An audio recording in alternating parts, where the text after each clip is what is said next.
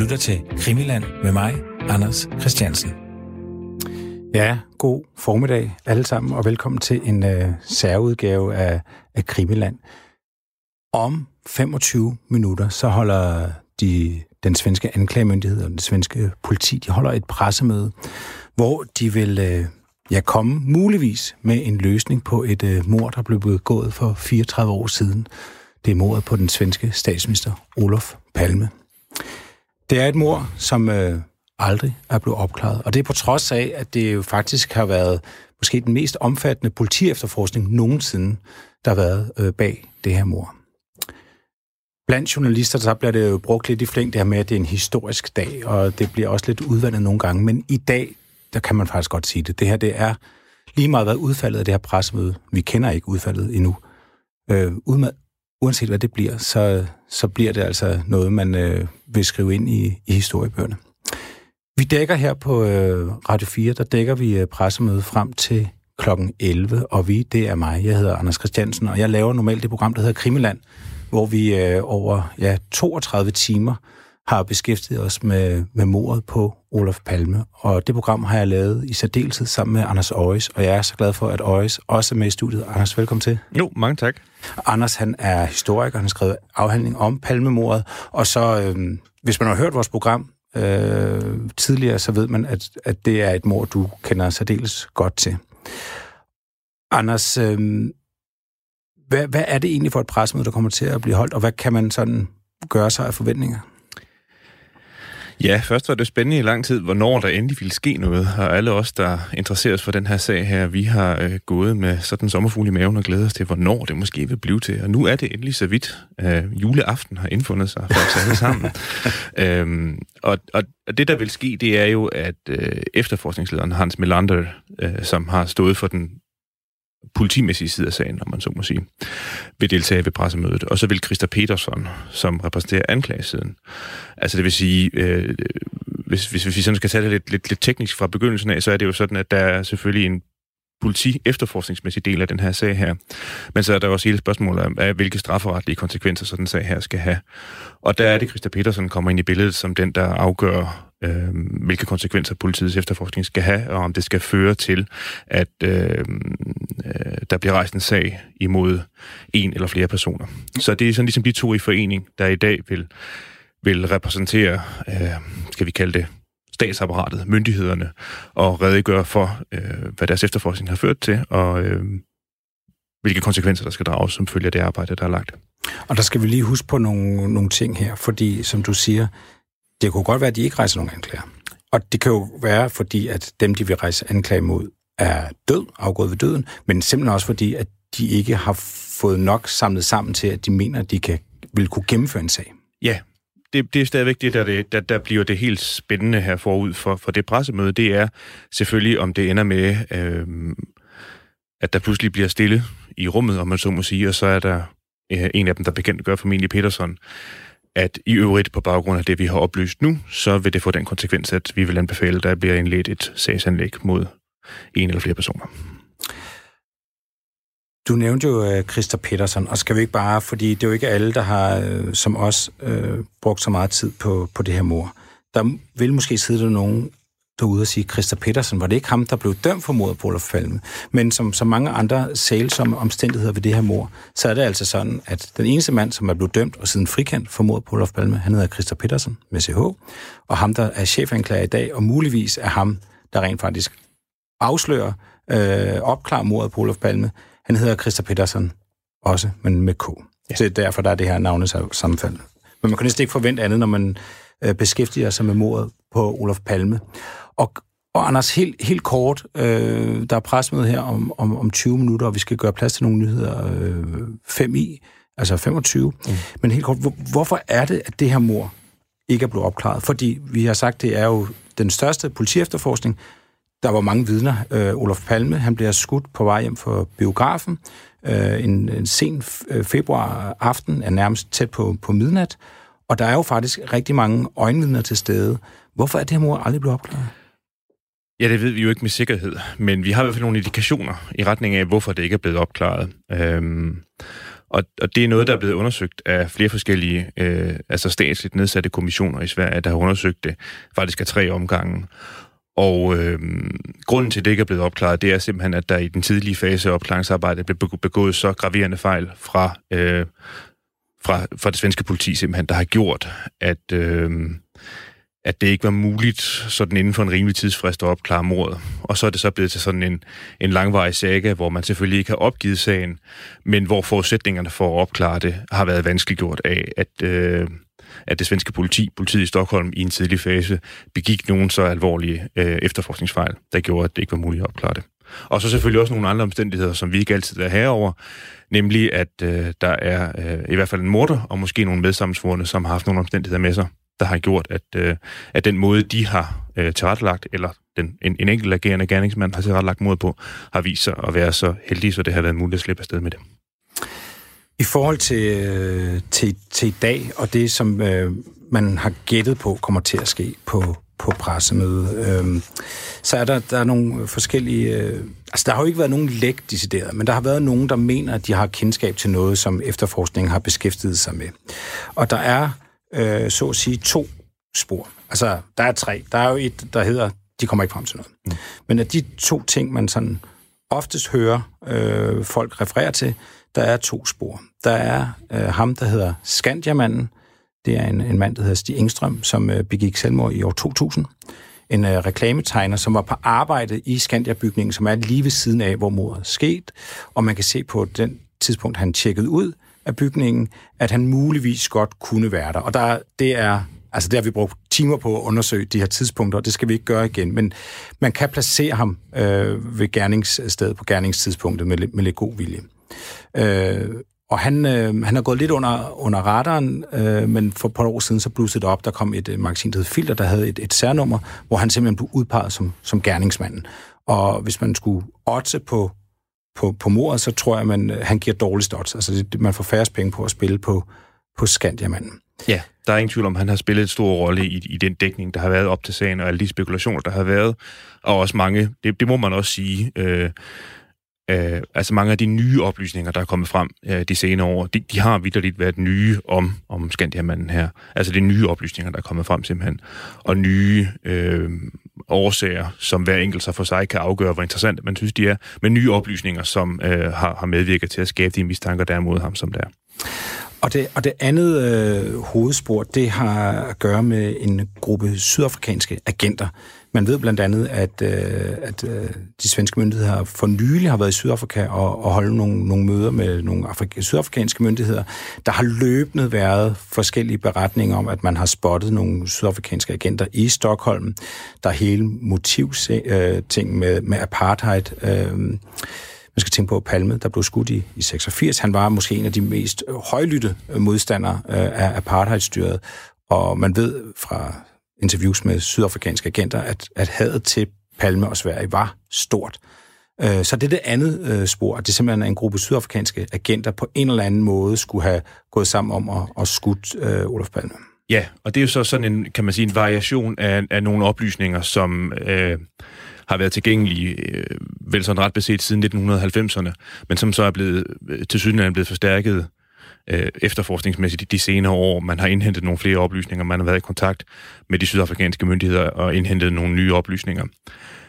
Der har været nogle øh, spændende oplysninger fremme også om, at øh, man har kunnet, øh, om man så må sige, indsnævre en øh, sådan, øh, hvad skal vi kalde det, en, en kommando af sammensvorene, øh, hvor der er noget, der tyder på, at de i 1985 har sådan været i færd med at indstille perspektivet efter Olof Palme prøve at undersøge, om man, man kunne finde et belejligt øjeblik, hvor man kunne slå til øh, nogle oplysninger, der knytter sig til en ferierejse, Palme foretog til Kreta, hvor der kom nogle oplysninger frem om, at der muligvis har foregået en overvågning af Palme der, og der er nogen fra den her sydafrikanske morkommando, der har forsøgt at få fat i ham der. Og så det, der selvfølgelig så er den naturlige spekulation, det er, de har ikke fået fat i ham der. Måske har de ventet til en anden lejlighed. Og det kunne passende være en aften i Stockholm, kort efter der har været et stort ANC-konference øh, i Sverige, altså øh, ANC, som er jo kendt for at være Nelson Mandelas parti, altså det her parti, der var i opposition til, til apartheid, havde en stor konference. Om der kunne have været nogle sydafrikanske agenter til stede i den lejlighed måske, og så i forlængelse af det nærmest har glemt at tage hjem og så lige skyde Palme. Ja, der, er ret, der er ret godt belæg for, at der har været sydafrikanske agenter til stede i forbindelse med den her store konference, hvor, øh, hvor Mandelas stedfortræder Oliver Tambo var, var til stede og holdt hovedtalen. Der, der er sådan rimeligt belæg for at sige, det, at vi ved, at der var sydafrikanske agenter til stede i Stockholm på det tidspunkt for at overvåge konferencen.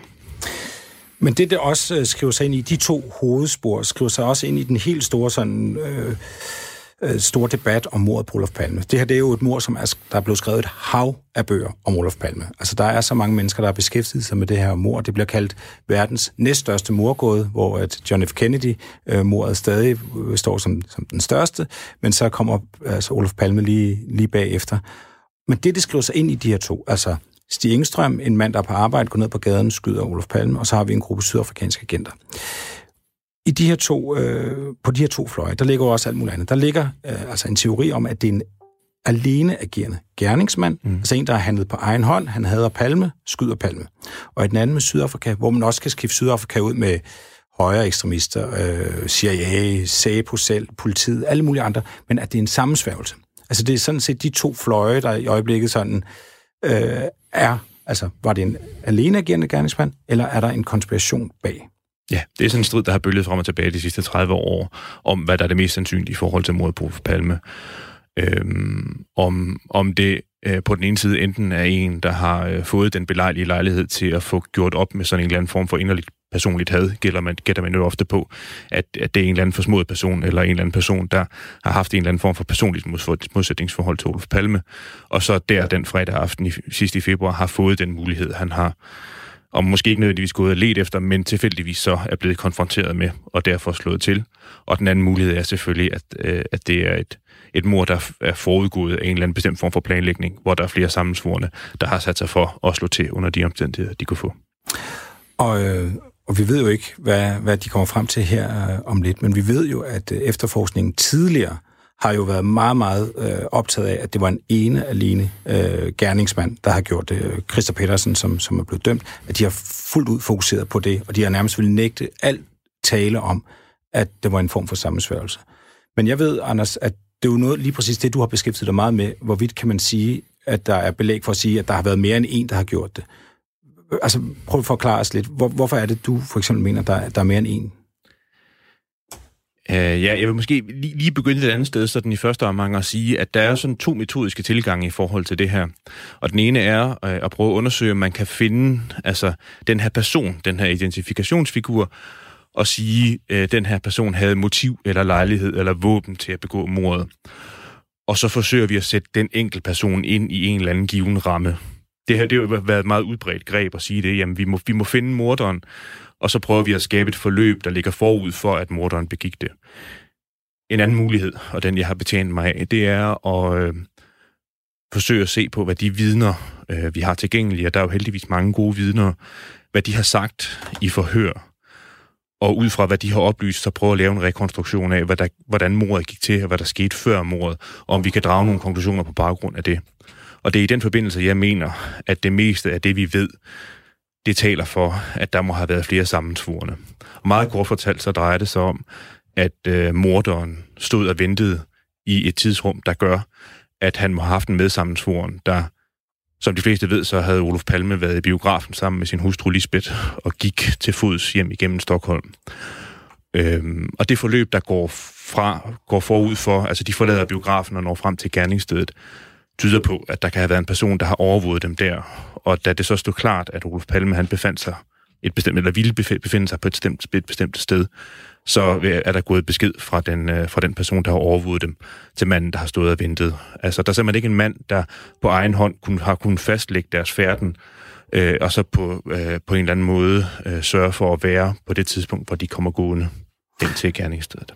Men hvis de nu lige her om, om lidt, om øh, ja, der er faktisk kun 11 minutter til, øh, de holder der presmøde, og de så siger, øh, vi har lavet nogle, nogle nye analyser af vidneafhøringer, vi har lavet nogle tekniske beviser, vi har måske fundet pistolen, øh, det kan vi også snakke om senere, hvorvidt mm. det egentlig kan give noget.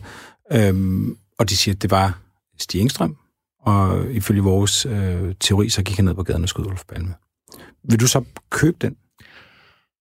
Det afhænger meget af, hvad det faktuelle grundlag er for, at man fremlægger de mistanker. Øhm, hvis det er sådan, så der er noget, vi ikke ved, hvis der er noget, der har været tilbageholdt af efterforskningsmæssige hensyn, som vi ikke har været bekendte med, og som kan sandsynliggøre, at det kan lade sig gøre for Engstrøm at forlade sin arbejdsplads, stemple ud øh, enten et eller halvandet, måske to minutter før mordet sker, og så i øvrigt samtidig på vej ud lige veksle nogle ord med en person, og så samtidig nå hen et sted, hvor vi har vidnemæssigt belæg for, at morderen står og venter i mindst halvandet, snarere to minutter, måske mere, på at Palme kommer gående. Så, så, så, så må vi jo se, altså så må vi se det fakt, faktuelle grundlag, der bliver lagt frem. Jeg er sikker på, at uh, både Hans Melander, men også Christa Petersen har, har selvfølgelig nogle S'er i ærmet. De har nogle ting, som ikke har været kendt på forhånd. Men øh, uanset hvad, så vil det jo være sådan, at de tidlige vidneudsagn, dem har vi stadigvæk. De er uforandrede. Og dem vil jeg i hvert fald betegne som, som de mest retvisende, altså de mest sikre. Det er stadigvæk det mest sikre kildegrundlag, vi har til, hvordan mordet på Olof Palme gik til. Og mm. de vidneudsagn er der nu, og de var der også i går, og det er det også igen i morgen. Og så må vi jo sammenholde det, som uh, Hans Melander og Christa Pettersson kommer frem med ved pressemødet i dag. De oplysninger, de har til støtte for deres forklaring, det må vi så sammenholde med de oplysninger, vi også havde før. Og så må vi se, hvad der er bedst sammenhæng i. Og, og Christa Petersen, chefanklageren, han er jo blevet interviewet op til det her, og han har været meget øh, hemmelighedsfuld. Han har ikke sagt særlig meget, men han har på en eller anden måde virket meget selvsikker, og meget sådan, han har blandt andet sagt, at han har en, en god idé om, hvad det var, der skete på mornatten. Ja. Øh, har han blandt andet øh, sagt. Så derfor kan man godt gøre sig nogen forhåbninger om, at der i hvert fald kommer et eller andet nyt og spændende øh, i forhold til mordet på Olof øh, Palme. De har også sagt, at de har lavet, fået nye tekniske lavet nogle nye tekniske øh, prøver. Øh, der er meget snak om, hvorvidt de har fundet morvåbnet. Der var nogle nyheder i, jeg tror det var mandag aften, øh, der florerede om, at de havde fundet morvåbnet. Hvis man dobbelttjekker kilden, så bliver det lidt værre. Det er en svensk debattør, der siger, at han har snakket med en, der siger, at de har fundet morvåbnet, og senere siger debattøren faktisk til en norsk avis, at øh, han ved ikke, om de har fundet noget morvåben. Så, så den, den skal man lige tage med nogle forbehold, men der bliver, det er noget af det, der bliver gættet massivt på, det er, at de har fundet simpelthen øh, det, det våben, der skød Palme. Men, men tror du på, det? Mm, det? Det er jo svært at sige. Altså, øh, der er ikke nogen tvivl om, at, øh, at både Hans Melander, men også Christa Pettersson har været så meget bevidste om, at noget af det, der vil være påkrævet for, øh, at de for alvor vil have noget nyt med, det er teknisk bevis. Altså det ved vi helt tilbage fra resttagerne mod Christa Pettersson sidst i 80'erne, at, at øh, det blev stipuleret i, de, i, i den frifindelse af Christa Pettersson, at hvis man, vil, hvis, hvis, hvis man vil tage den her sag op på, nyt, på ny, så skulle man have et teknisk bevis med sig. Og i klart sprog, så betød det, at man skulle finde øh, øh, morvåbnet. Altså man skulle finde en revolver, Palme var blevet myrdet med. Og, og det er jeg da sikker på, at øh, det, det har de da gjort alt, hvad de kunne for måske at fremskaffe den. Og altså, der er jo også forskellige muligheder, og alt afhængig af, hvordan de vinkler det her med våbnet. Altså, en ting er jo, at, øh, at det kan være, at, øh, at de har skaffet et af de efterlyste våben i stedet for. Der er jo nogle våben i omløb, som man med muligvis skal knyttes til den her sag her, men som er væk, simpelthen. Blandt andet en mistænkt ved navn Christa Andersson, hans revolver. Øh, de våben har jo været væk, og det kan være, at de har skaffet et af de våben, som han har haft mistanke om, mm. kan knyttes til sagen. Mm. Men en ting er, at vi skal jo ikke, vi skal ikke bare have fat i en bestemt persons revolver. Vi skal også gerne vide, hvem der havde den i hånden den 28. februar 86 om aftenen. Ja. For at være sikker på, at den har noget med mordet at gøre. Ja, og så er der hele det her med, at man, man laver prøveskydninger, og der må vi jo indrømme, vi er jo ikke super eksperter i omkring med, med prøveskydning, hvad man kan. Men øh, Sonny Bjørk, som øh, faktisk var den første øh, til at undersøge de her øh, kugler øh, dengang, Øh, han har været ude at sige, at, at kuglerne er i meget dårlig stand, og han tror faktisk ikke rigtigt på, at man kan bruge kuglerne øh, til noget med at sammenkæde det med en øh, pistol. Altså sådan har det også været, så vidt jeg er orienteret, at, at på grund af, at kuglerne øh, øh for mange år siden, sidst i 80'erne, er blevet vasket af med et bestemt form for kemikalie, og fordi de er blevet opbevaret forkert i mange år. Altså man har simpelthen ikke vidst, hvordan man skulle opbevare revolverkugler øh, i så mange år, så er de ikke i en stand, der gør, at man med sikkerhed kan knytte dem til et bestemt våben. Vi øh, holder lige om lidt en lille pause. Vi skal gøre plads til nogle øh, nyheder. De varer i, øh, i fire minutter. De starter her øh, 9.25. Og så er Anders Røges og jeg, øh, vi er tilbage igen øh, 9, øh, 29, og øh, pressemødet starter 9.30, og det følger vi altså intenst ind til, til kl. 11, hvor vi forhåbentlig har fået nogle nogle svar, men nu sender vi altså lige øh, stafetten en tur over til, til Aarhus, og så skal vi have nogle øh, nyheder, og vi er altså tilbage om fire minutter lytter til Krimiland med mig, Anders Christiansen.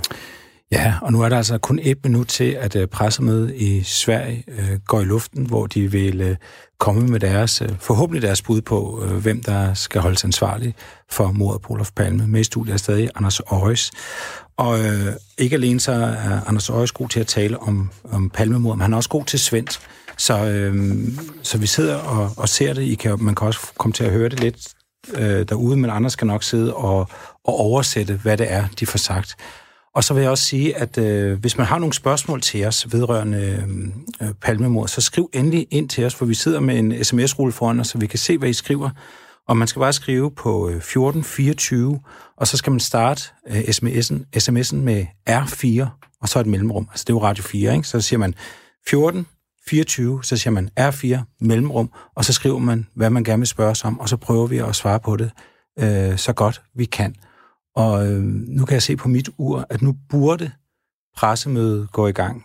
Det er ikke gået i gang herovre endnu, men øh, vi er faktisk man, man, man ser også alvorlig ud i tv-studiet i SVT, kan jeg se. Så... Ja, ja, vi sidder dels, øh, kan jeg sige, og ser SVT uden lyd, og der kan vi se, at de begynder også at, at kigge over mod øh, deres skærme, og så kan man altså følge det inde på YouTube, hvor at... Øh, nu kommer det.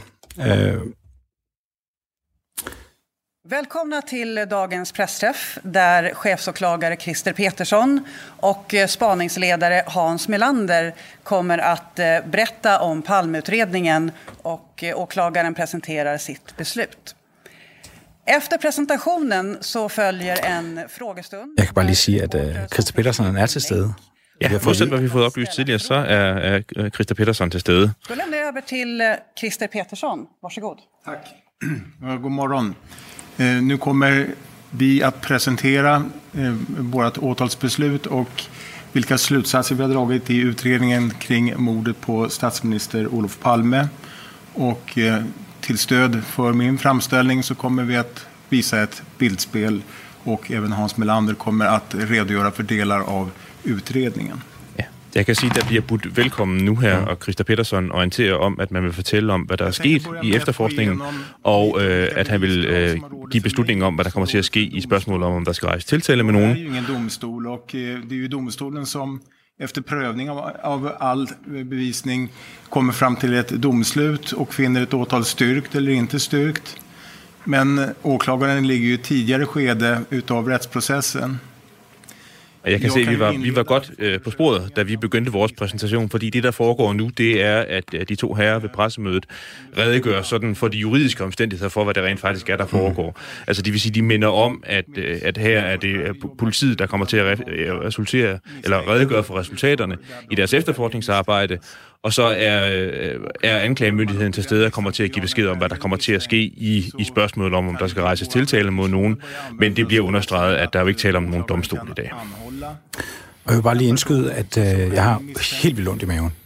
Det er så spændende, det her lige nu. Det er meget, meget spændende, ja. Att anhålla honom eller henne på sannolika skäl. Efter det att åklagaren och polisen har genomfört en utredning så ska ju förundersökningen sammanställas. Och jag, för att kunna väcka åtal, måste då på, som man säger, objektiva grunder kunna se fram emot en fällande dom. Det ska finnas tillräckliga skäl för att väcka ett åtal. Och i slutändan så är det ju domstolen som avgör skuldfrågan. Ja, og der er allerede noget af det spændende, der kommer på bordet nu, kan jeg se i den præsentation, der bliver vist, fordi øh, at øh, Christa Petersen understreger, at efterforskningen har gjort et stort stykke arbejde og er kommet meget, meget langt frem. Øh, de øh, redegør allerede nu for, at de kommer ikke til at udpege en bestemt gerningsmand, men at det kommer til at dreje sig om den mand, øh, vi har kaldt Skandiamanden, men også Stig Engstrøm, at det kommer ham der til, kommer ham der til at være fokus for pressemødet. Og de understreger, som vi også ved, at, at Stig Engstrøm øh, lever ikke mere. Det giver nogle øh, udfordringer i forhold til den videre redegørelse. så kan jeg inte väcka åtal mot honom eller vidta några förhör med honom. Utan därför så beslutar jag att lägga ner förundersökningen med den motiveringen att den misstänkte är avliden. Og Christa Peterson, eller Peterson siger meget urknapt nu her, at øh, fordi øh, Stig Engstrøm ikke lever mere, så bliver der ikke tale om, at man kommer til at rejse tiltale mod nogen. Og nu er det så efterforskningsleder Hans Melander, der har taget ordet. Den brukar jämföras med mordet på eh, John F Kennedy och med Lockerbie-attentatet. Eh, tittar man i Sverige så är det ju särklass den största utredningen som har bedrivits. Man pratar om dubbelmordet i Linköping, man pratar om Hagamannen, Lasermannen, Peter Mangs i, i Malmö. Och ingen av de utredningarna är tillnärmelsevis så omfattande som Palmeutredningen är. Eh, uh, trycker du? Jag kan. Og det er så Hans Melander, der redegør sådan for en, en sammenligning af omfanget af efterforskningen af mordet på Olof Palme og med andre store forbrydelser, og kommer med den her relativt kendte sammenligning med, at, at noget af det eneste, man sådan i internationalt perspektiv kan sammenligne med, det er mordet på John F. Kennedy og efterforskningen af, af Lockerbie-katastrofen, altså det her fly, der havde en bombe ombord og styrte ned over en lille skotsk landsby. Ja. Men ja, altså har de allerede sagt nu, at øh, det er Stig Engstrøm, det kommer nu, at det er Stig Engstrøm, de udpeger som palmesmorder? Ja, det er den, øh, man kan sige, at øh, modsætning hvad man skulle tro i forhold til Christa Petersen, som ellers havde noget af et pokerfjes, så spillede han S'et med det samme. Så vi har hänvisade till att läsa på papper istället. Och det är ju en betydande förbättring där vi kan få det på skärm istället. Uh, utredningen innehåller över Så er, så er der jo nogen, der er lettet. Altså øh, Thomas Petersen for magasinet Filter, som jo udgav det her øh, særnummer, hvor de udpegede øh, Stigingstrøm som morderen. Han har det godt nu. Det, det forestiller mig, at nogle af dem, der har, øh, har øh, sparket liv i den her sag her de seneste vel sådan fem år, øh, jeg er da sikker på, at, de sidder og har en, en god, en god mavefornemmelse nu. Men lad os nu se, det, de, der kommer jo formentlig mere, vil jeg tro. Altså, de her må jo have nogle oplysninger, der gør, at, øh, at de kan sandsynliggøre, at, at Stig Engstrøm Skandiaman øh, er ham, man ville have rejst en sag imod, hvis han havde levet endnu. Lige nu sker der det, at øh, efterforskningslederen Han- Hans Melander redegør for sådan nogle, skal vi kalde dem, øh, kvantitative omstændigheder i forhold til efterforskningen. Altså hvad efterforskningen omfatter af dokumenter. Han kommer jo med den meget spændende oplysning, at alt efterforskningsmaterialet er blevet digitaliseret nu. Og det er jo helt sikkert noget, der har med, henblik på, at øh, de to herrer, der står til stede i dag, ved godt, at det er interessen for sagen, den ophører ikke med dagens pressemøde. Det vil sige, at der vil være nok være mange, der vil være interessant, interesseret i at få, øh, øh, få indsyn i øh, den dokumentation, som efterforskningen råder over. 10 000 personer. Ja. Og jeg kan bare lige sige, at Hans Melander er stadig i gang med sådan at gennemgå øh, statistik for, øh, for Palme efterforskningen historisk set. Altså, hvor mange er blevet afhørt, og hvor mange dokumenter, bla bla bla, indtil videre. Och han eh, var ju en känd eh, spelklubbsägare tillika eh, narkotikalangare som fanns i, i Og nu får du din historiske gennemgang, som du efterlyste i det seneste program. Han hade hört inte mindre än Øhm, 43 altså, de simpelthen i øjeblikket taler om de forskellige personer, som har været mistænkte i, drygt 4.000 fordon i, de, i løbet af de her 34 år. Ja, det var øh, en anden central gestalt i øh, hele den her historie her, nemlig øh, øh, narkohandleren Sigurd Sedergren, som det var i sådan mange år, der mistænkte man, at mordet havde en forbindelse til underverdenen i Stockholm, og der var han sådan en slags stor æderkop midt i, i, spi, i, sådan i spindelvævet, som man mente kunne have noget med sagen at gøre. Vapendelen är ju givetvis både central och intressant. Eh, Efter dådet så anträffades det ju två stycken kulor på Sveavägen. Eh, Första anträffades Og, og det vi sidder og venter på nu, det er jo, at, at de kommer med noget vedrørende Stig Engstrøm, som vi ikke har hørt før. Ja, det er det. Altså det, det der sker nu, det er, at Hans Melander øh, redegør for, øh, hvordan og hvorledes man har efterforsket, øh, hvad hedder det, altså hvordan man har efterforsket anmeldelsen af våben. Altså hvad det er for en, de to revolverkugler, man fandt ved gerningsstedet, øh, hvil- hvilke våben det pegede i retning af, at mordet var blevet begået med.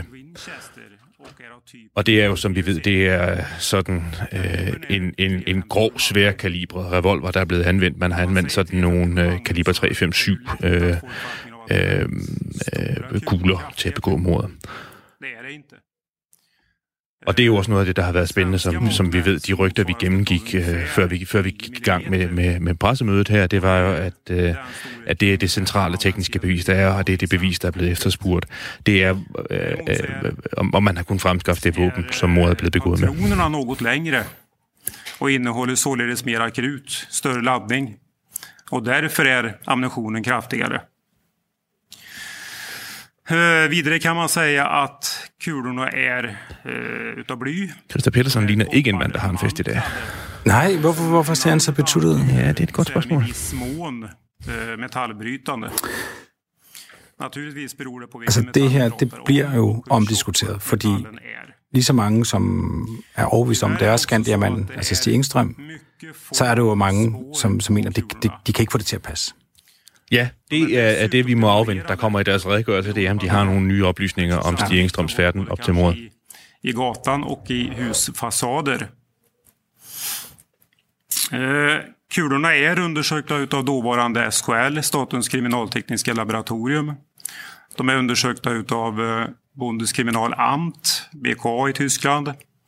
Och de har har även varit på FBI i USA för undersökning. Der redegøres for, for den tekniske undersøgelse, der er lavet af revolverkuglerne nu, og hvor den er foretaget henne. Dels i Sverige, dels i det daværende Vesttyskland, og så dels i Amerika ved FBI.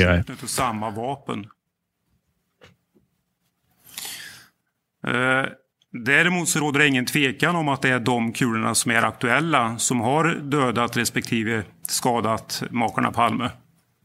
Det kan man säga genom att blyisotopsammansättningen är densamma i blyrester på makarnas kläder och på själva kulorna.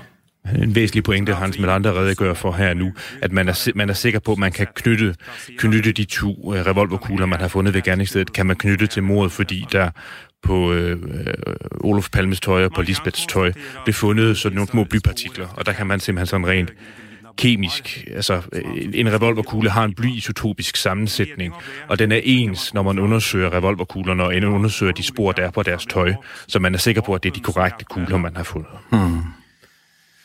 Absolut Vi har gennemgået en forskellige, nogle forskellige våbentyper, som kan være aktuelle nu.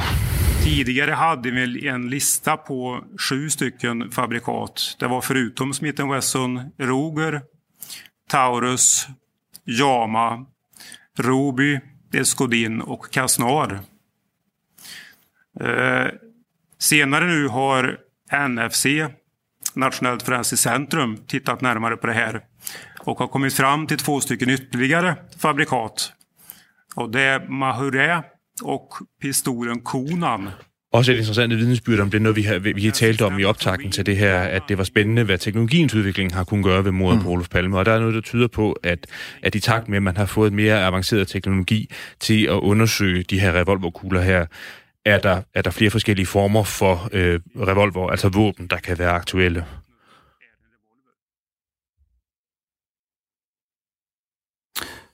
Tittar man vidare på piplängden så kan man Ja, han går meget... Øh... nu, nu snakker han simpelthen om længden på, øh, på løbet. 4 tum. Ja.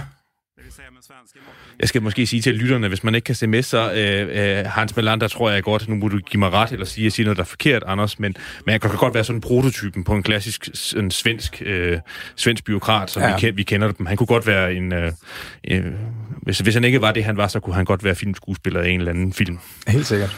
Helt sikkert. Han er dygtig jo, det er jo det er dygtig systematisk, det er ikke en kritik, men det er sådan mere sådan personarketypen, når vi ser ham på skærmen. Ikke? Det er sådan Ja. det effektive, veladministrerede, administrerede, velordnede Sverige personificeret. Ja. Så stort bakifrån så att kulans bakre del svampas upp. Men øh, altså det her, det er jo, det er jo, altså, det er jo vildt spændende det her. Fordi de bliver nødt til at komme med et eller andet, som ikke har været fremme om, om Stig Engstrøm. Ja, det vil jeg sige. Altså, hvis... Øh, øh, det er jo selvfølgelig noget, der kommer noget bagefter, men, men der er jo... Øh, vi, vi er velbekendte med, hvad der sker øh, uden for Skandia-bygningen den aften, hvor Palme bliver myrdet. Der er to andre vidner, der er til stede, som også bevæger sig, som i hvert fald i den tolkning, jeg selv har gjort, og som vi også har drøftet i programmet her, burde have set Skandiamanden Stig Engstrøm bevæge sig ud af indgangsdøren til Skandia øh, og nå hen til gerningsstedet. Hvad hedder det? Og, og det er jo ikke, altså... Det, det er ikke tilfældet. Så i den henseende, så må de jo enten have nogle nye oplysninger, eller også, så synes jeg godt, vi kan tillade os at spille det kort allerede nu og spørge, om de satser på, at øh, øh, der simpelthen øh, er tilstrækkeligt mange, der ikke er velorienteret om forløbet Mm. op til mordet. Ja.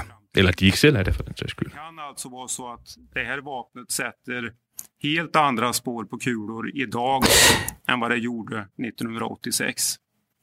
Och därför så tror man inte att det är möjligt att koppla ett vapen Hov, till aktuella kulor. hov, hov, hov, hov. Ja, der kommer det forbehold, vi også selv har været inde på, at det kan være vanskeligt. at- Okay, det der blev sagt her, det må jeg godt oversætte, for det forstod jeg godt. Endelig. Han siger, at de kan ikke knytte de kugler, der er blevet fundet, som man har kunne finde ud af, det er dem, der er Palmes tøj på, Palmeparets tøj på, kan de ikke knytte til noget våben, desværre. Og så må vi jo formentlig nok, hvis vi skal gætte på, hvad der kommer til at ske være over i, at så er det på en anden måde, at man kan, at man kan øh, lave en kobling fra våbnet og så til mordet på Palme.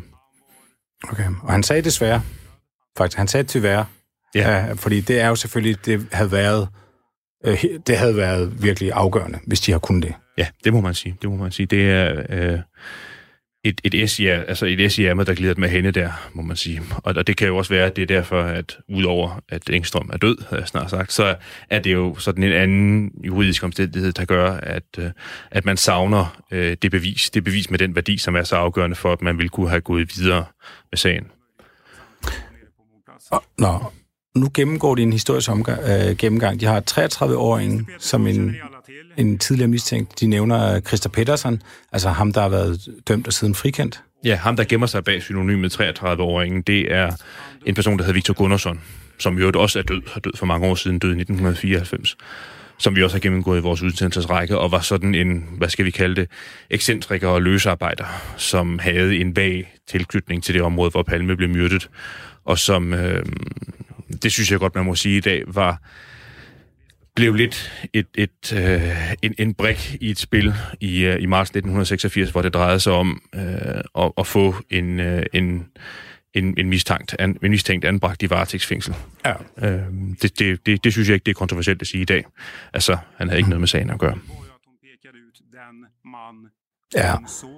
Og, og, og det, der var udfordringen her øh, ved Christa Pedersen, den helt store udfordring, det er jo, at øh, Lisbeth Palme udpeger Christa Pedersen som, som morderen, og derfor så har det altså været så sejlivet. Ja, og jeg kan se, det er det, Hans Melander, han er, han er inde på nu. såg när hon vände sig om. Det är intressant att hålla i minnet. Vi har en eh, Christer A. Oj, nu skal Paul Schmidt høre efter. Mm. Också 33 år vid händelsen. Den danske forfatter Paul Schmidt har været meget interesseret i ham. De gennemgår nu. Det er ham, der hedder Christa Andersen, og han havde et, et, et våben, øh, som man ikke... De, på et tidspunkt så bad de alle i området, i Stockholms område, Len, tror du kalder det, om at indlevere øh, våben, hvis de havde noget i den her våbentype. Han afleverede aldrig sit, og der har været et stort mysterium, hvad, hvad var det for et våben. Øh, og det ville man meget gerne have fat i. Ja, så da man ikke kom på sporet af ham, så hævdede han, at han havde solgt det til en for ham ubekendt person, han havde mødt i Stockholm. Ja. Tyvärr. Och Christer själv är numera död. Der fik vi ty- tyvärr igen, altså det svenske desværre, at, at, at Christa Andersson øh, vil også være en person, som, øh, som man gerne ville have efterforsket grundigere, end man havde gjort. Ja, og de har ikke fundet hans øh, våben. Vi har kunnat säga befunnit sig nära mordplatsen åtminstone. Sen finns det ju ett stort antal uppslag som mera handlar om motivbilder. Där man alltså har ett, en tanke om ett motiv till mordet. Men man har inte lyckats koppla någon person till händelseplats. Og her spekulerer man i det motiv, som Christa Andersson muligvis kunne have, have haft, som har drejet sig simpelthen om privatøkonomiske forhold. Altså, øh, Christa Andersson ernærede sig som børsspekulant, øh, og hvis det ikke havde været sådan, at mordet på Olof Palme havde taget avisoverskrifterne dagen efter mordet, mm. så havde det formentlig galt øh, altså, beskatningen af omsætningen. Altså, der var en omsætningsafgift på Sverige, som, øh, på, på, på aktier i Sverige, som blev fordoblet dagen før Palme blev myrdet, og som med stor sikkerhed havde meget alvorlige privatøkonomiske konsekvenser for Christa så det, man har gættet på, det er, at han, motiveret af, at han på det nærmeste gik for lidt, jo så øh, havde handlet i et øjebliks vrede.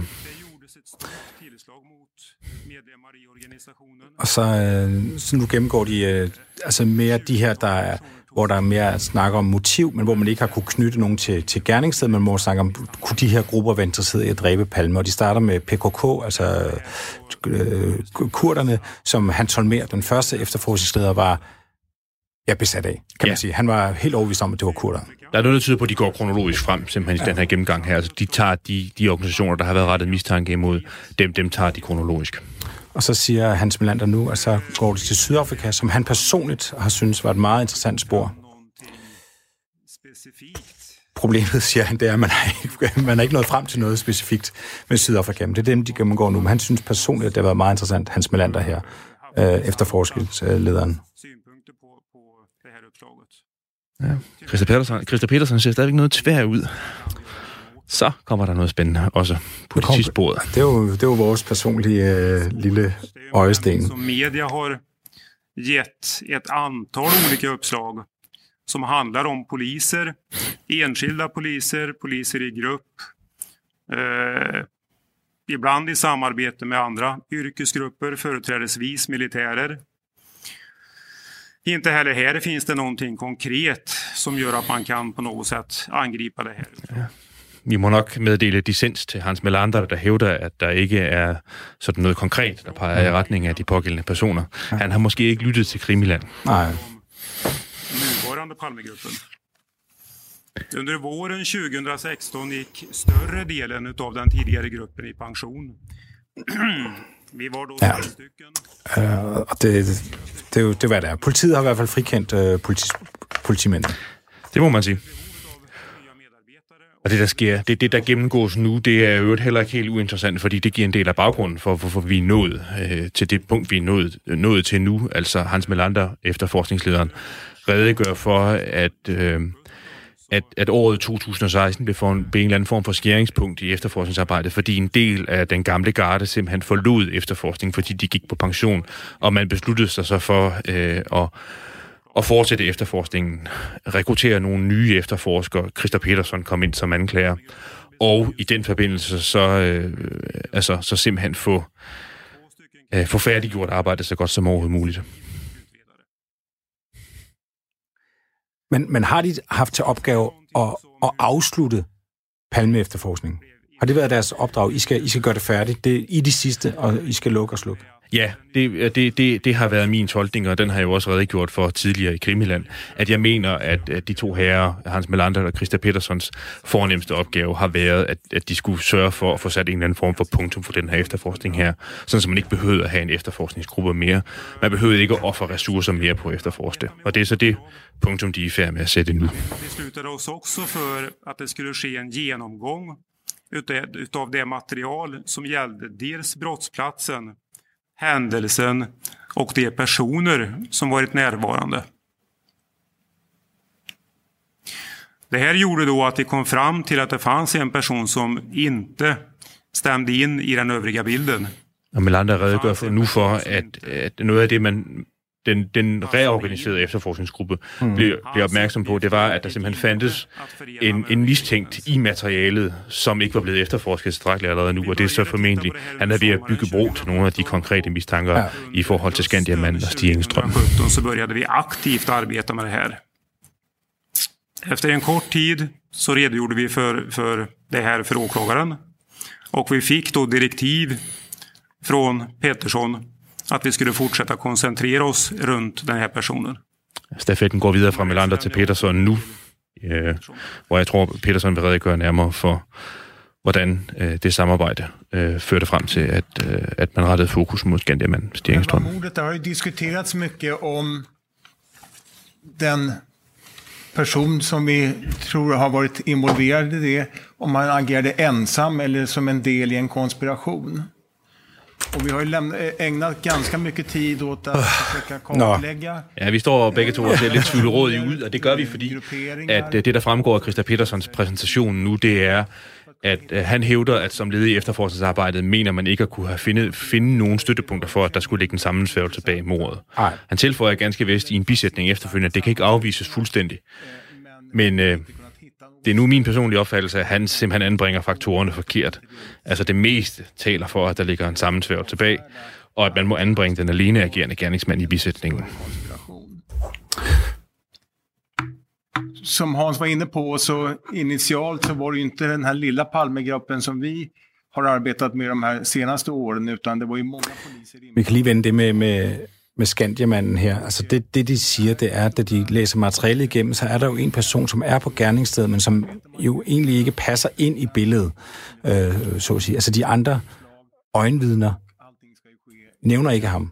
Ja. Og hans historie, han ændrer, vi skal også sige, han ændrer forklaring øh, løbende, og hans forklaring øh, altså kan ikke, kan ikke på nogen måde bekræftes af, af de andre vidner. Så derfor er han også en mystisk person, Skandiamanden. Så, så det er jo fuldt forståeligt, at, at man retter fokus på ham, og hvad er han for en. Øh, fordi han, han, han siger, at han gør nogle ting, som ingen andre vidner kan bekræfte, han gør. Ja, det er ganske rigtigt, og det er jo derfor, at, at det, det synes jeg jo godt, altså der, i den forstand kan vi godt være imødekommende, at det er jo underligt, altså der, der har sådan været to konkurrerende forklaringer. Den ene har været, at enten at Stig Engstrøm, Skandiamanden, enten har digtet, eller også så har grunden til, at man ikke kan passe de ting, han fortæller, ind med, hvad de andre vidner har sagt, det er, at han foretager sig noget andet ved gerningsstedet, end det han siger, han gør. Vittnena, men en överensstämmande bild känner vi oss rätt säkra på. Och det är ju att mördaren springer på Tunnelgatan österut. Däremot, när man kommer in på mer specifika saker som hur såg den flyende personen ut, så har ju signalementet varierat rätt eh, ordentligt eh, med tiden, eller mellan olika vittnen. Og Christer Petersen har taget fat på en gennemgang nu af, hvordan og hvorledes morderen øh, flygtede fra gerningsstedet, og hvordan øh, vidnernes signalement af ham, hvordan og hvorledes det tager sig ud. Gang med at redegøre for, at, øh, at det er sådan er, er usammenhængende, det signalement, der er givet. Det som har försvårat i utredningen för våran del här nu, det är att det har faktiskt gått i dagens läge drygt 34 år sedan händelsen. Och det innebär ju att personer som var i sin krafts dagar då kanske inte fanns, finns bland oss nu, eller i vart fall är väldigt gamla. Eh, muntlig bevisning som eh, är ju en färskvara och eh, det blir inte bättre ju længere tiden går. Christer Peterson spiller ind med nogle overvejelser i forhold til, hvordan vidners erindringer om det skete, hvordan, hvordan de kan bruges i efterforskningsarbejdet, og hvordan det gør efterforskningsarbejdet vanskeligt, at der er gået så mange år, så det er svært at, at sådan udskille vidnernes helt konkrete øh, uforvanskede erindring om, hvad der skete den 28. februar 86, fra hvad de har hørt efter, eller hvad de har set, eller hvad de gerne vil tro, at de har set, eller andre ting. Tekniska bevisning som säkrades vid den här tidpunkten, vid mordtillfället. Det som inte heller har underlättat i utredningen har ju varit den stora inverkan som media har haft ja, på vittnen i utredningen. Man kan ju notera och förstå att det har varit ett väldigt stort intresse eh, för vid mordtillfället. Tidningarna var ju fyllda av artiklar. Det hölls intervjuer med vittnen. Det publicerades bilder på vittnen och eh, deras berättelser eh, återgavs i, media i media. Christer Petersen overvejer, hvordan at samspillet imellem efterforskningsarbejdet og mediernes interesse for sagen har været nu. Hvilke konsekvenser det har haft, at der er for eksempel er nogle af vidnerne, der også er blevet udsat for et stort medietryk. Simpelthen. Altså, der har været en stor efterspørgsel efter at få informationer om sagen. Mm. Så det er en sak, som har forsvåret vårt utredningsarbete. Man kommer ner då på våra slutsatser kring gärningsmannen och jag har ju varit inne på de beviskraven vi har och att jag inte, eller åklagaren inte är en domstol. Och vi kan ju också notera, som jag sa, att den tekniska bevisningen kommer inte att kunna ge oss någon hjälp. Christer, Christer Petersen glider over i en sammenfatning nu, og redegøre for, at der ikke kan forventes øh, yderligere tekniske beviser til sagen, samt at man er nødt til at bedømme det, det materiale, der ligger nu. Altså, det er en sag, der er udsigtsløs fra hans synspunkt, og efterforske nærmere. Det vil sige, at man er nødt til at undersøge det, der findes historisk. Man kan ikke, man kan ikke begynde forfra og afhøre vidner og den slags ting. Det kan man ikke gøre nu, det er der ikke mulighed for. Det drejer sig om det, det, de, de dokumenter, det materiale, man har foreliggende nu. Det vil sige, der kommer heller ikke til at ske nogen forandring i den forbindelse. Nej, nej. Längre jacka eller en rock. Det har varit ganska samstämmiga uppgifter där att det har varit en längre jacka som har gått längre än midjan i vart fall. Nu snakker han om gerningsmandens tøj. Det var vinterkväll och uppgifterna om personen i fråga hade en huvudbonad på sig eller inte har varierat ganska mycket mellan vittnena. Overvejer, hvordan gerningsmanden, altså de signalementer, der foreligger gerningsmanden nu, hvordan gerningsmanden var klædt. Øh, og, og, og det, der allerede nævnes nu, fremhæves af Christa Petersen, det er dels, at øh, et vidne, Lars J., som, som befandt sig langs med flugtvejen, skal have set at, øh, at morderen havde en, en, en, en kasket, en eller anden form for, for, for hat hovedbeklædning på med skygge, og øh, et vidne, der også så morderen flygte. Der sker det, at morderen flygter op ad en sidegade, op ad en trappe, og ned af sådan en, en, nogle mørke gader, en botisgade, der kommer et vidne gående, som jagter gerningsmanden, og som ser, han, at gerningsmanden bakser med, og han har sådan en genstand, han skal have ned i en lille, sådan en skuldertaske, eller en, en, en armtaske, noget i den dur og ser ham øh, bakse med det. Det er de to detaljer, som, som Christa Petersen gennemgår nu. Ett annat vittne som är synnerligen intressant är ju då Yvonne Niemen. Ja, det er så en, du siger, der står op for enden af trappen. Og man skal faktisk lige sige, altså hvis man vil holde øh, konspirationen i kog, der er jo ikke nogen af dem, der rent faktisk ser mordet. Nej, det er der ikke. Øhm, og det er heller ikke en fuldstændig gengivelse af, hvad de to vidner har sagt. Den passer vældig fint med, at den skal bygge bro til noget, som Christa Petersen skal videre med nu, nemlig Skandiaman Stigningsstrøm, formentlig. Og vi skal lige gøre plads til nogle, øh, nogle nyheder. Klokken er ved at være 10, men vi er tilbage 10.05, hvor vi stadig dækker pressemødet. Du lytter til Krimiland med mig, Anders Christiansen. Ja, og vi er tilbage her med en live-dækning af pressemødet fra Sverige, hvor at øh, den svenske anklagemyndighed i øjeblikket er i gang med at forklare, hvorfor at øh, hvis de kunne, ville rejse anklage mod øh, Stig Ingstrøm som Palmes morder. Stig Ingstrøm, kendt som Skandiamanden, han er afgået ved døden, så de kan ikke rejse tiltale imod ham. Og jeg sidder her i studiet sammen med Anders Øje, som øh, laver programmet Krimland sammen med mig. Øh, og Anders, vi er jo faktisk lidt i chok. Ja, det må man sige. Altså, indtil videre så tyder det på, at øh, det Christa Petersen han har, det er øh, en gengivelse af nogle øh, øh, dels nogle faste, dels nogle løse oplysninger, nogle rygter, nogle mistanker, som allerede var kendte forud, og som alle sammen har det til fælles, at de ikke knytter øh, Skandiaman Stig Engstrøm øh, specifikt til, til mordet simpelthen. Altså, øh, der er ikke noget, der, der kan tale for, at han kan have været gerningsmand. Der er ikke forbindelse til et bestemt våben. Der er ikke nogen vidne i Øh, Christa Petersen har, øh, mens der har været nyheder, lavet sådan lidt, lidt speciel, øh, synes jeg, logisk slutning. Altså, han, han mener, at, øh, at, at fordi at det... Øh, Skandiamanden Stig Engstrøm fortæller om øh, sin egen færden øh, ved gerningsstedet, ikke passer overens med, hvad andre fortæller, så skulle det pege i retning af, at han kunne have været morderen. Og, og her der bytter de da igen om, øh, fordi ifølge vores oplysning, her så siger de, at han forlod sit kontor, han øh, snakker med en vagt, og så stempler han ud og går ud på gaden. Ja. Men er det ikke omvendt? Stemmer han ikke ud, og så snakker med vagten, og så går ud på gaden? Det, øh, altså, det er jo heldigvis sådan, så øh, de vidneprotokoller med de personer, der er blevet afhørt øh, i den forbindelse i 1986-1987, de er tilgængelige i dag. Og der kan den gengivelse, du lige har præsenteret, det er den, man får ud af at læse de dokumenter. Det er ikke de oplysninger, Christa Petersen videregiver nu, man får ud af det.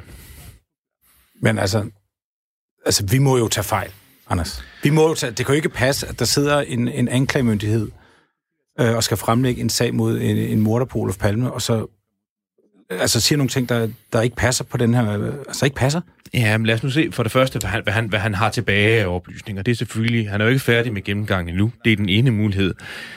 Øhm, den, den anden er så, at jeg synes godt, man kan argumentere for, at når det netop drejer sig om en begivenhed som det, der foregår lige nu, så kan man jo godt øh, stille sig selv det spørgsmål, om det Christa Petersen han skal, det er, om han skal bevise noget, eller om han skal overbevise nogen om noget. Altså sådan lidt et politisk princip, der gør sig gældende der, at det ikke nødvendigvis er faktuelle oplysninger, der tæller, men det er, hvad folk de tror på.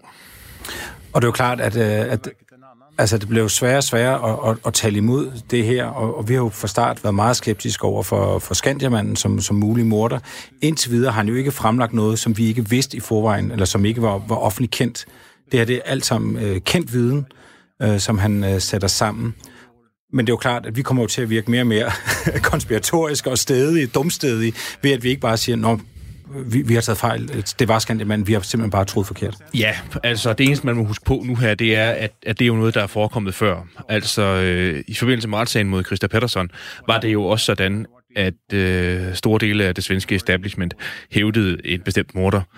Øhm, og den fik de også, øh, historie fik de også mange overbevist om, at den var sand. Men øh, det er jo også en position, som historien har gjort i dag, at både øh, os, der, altså, os, der vidste sagens rette sammenhæng, troede ikke på den, men gradvist så har man jo også fået folk overbevist om, at det ikke var Christa Patterson. Og så øh, synes jeg godt, hvis vi skal spidsformulere det nu, så kan vi stille det spørgsmål og sige, er Stig Engstrøm den nye Christa Patterson? Mm. Er det det, der rent faktisk foregår nu? Det er, at man har skubbet en umulig alene gerningsmand i baggrunden, og så øh, hiver man en ny frem i stedet for at forsøge at konstruere en forklaring ud fra ham. Eh, vid Sveavägen mot ett skyltfönster för att kunna titta på vad klockan var. Och i och med att han var så koncentrerad på det så uppmärksammade han inte makarna Palme som gick tämligen eh,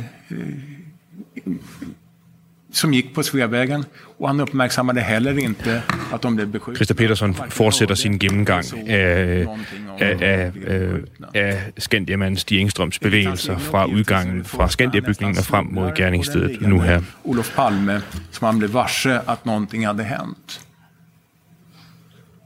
Han blev, var inte omedelbart medveten om... Skal jeg lige finde uh, hans første vidne forklaring her? Fordi... Det var først då han mærkte, at någonting hade inträffat. Altså, jeg synes, det, øh, det, det, det er virkelig påfaldende, det der foregår nu. Altså, øh, i den præsentation, som Christa Petersen gennemgår nu, øh, hævder, øh, i gennemgangen hævder Peterson, at dels at Stig Engstrøm, øh, øh, hvad hedder det, kommer hen og på det nærmeste er ved at, ifølge Engstrøms eget udsagn, er ved at snuble over Olof Palmes lig. Og så tilføjer, øh, tilføjes det efter, efterfølgende i gennemgangen, at, øh, at der var to personer til stede ved Olof Palmes lige er det jo allerede på det tidspunkt. Øh, og så står der, at det, de oplysninger passer ikke. Øhm, og det er så lidt uklart, hvad det er, han mener med det. Men hvis han mener, at det ikke passer, at der var to personer til stede ved Olof Palmes lige, så, øh, så er det ikke korrekt. Altså det ved vi simpelthen i dag, at det var to personer. Stefan Lanz og Anna Hage, som var til stede og var i færd med at foretage genoplivning af, af Olof Palme. Ved en upplyst fastighet der.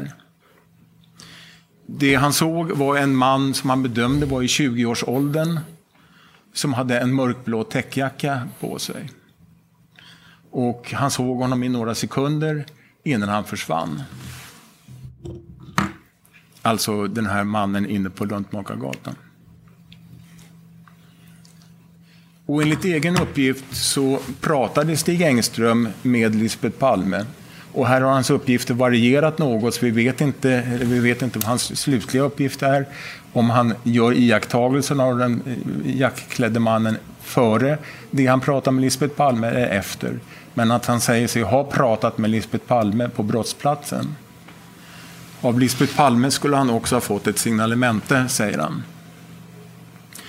Och det signalement som Lisbeth Palme uppgav för honom var att gärningsmannen hade haft en täckjacka på sig. Peterson refererer de øh, spekulationer, der har været, om der mm. har forekommet efter mord, om der har forekommet en kontakt mellem Skandiamanden Stig Engstrøm og så Lisbeth Palme, altså Palmes, øh, Palmes hustru, som jo fulgtes med ham efter biografbesøget, og som blev beskudt øh, og også såret overfladisk, men, men jo heldigvis overlevet.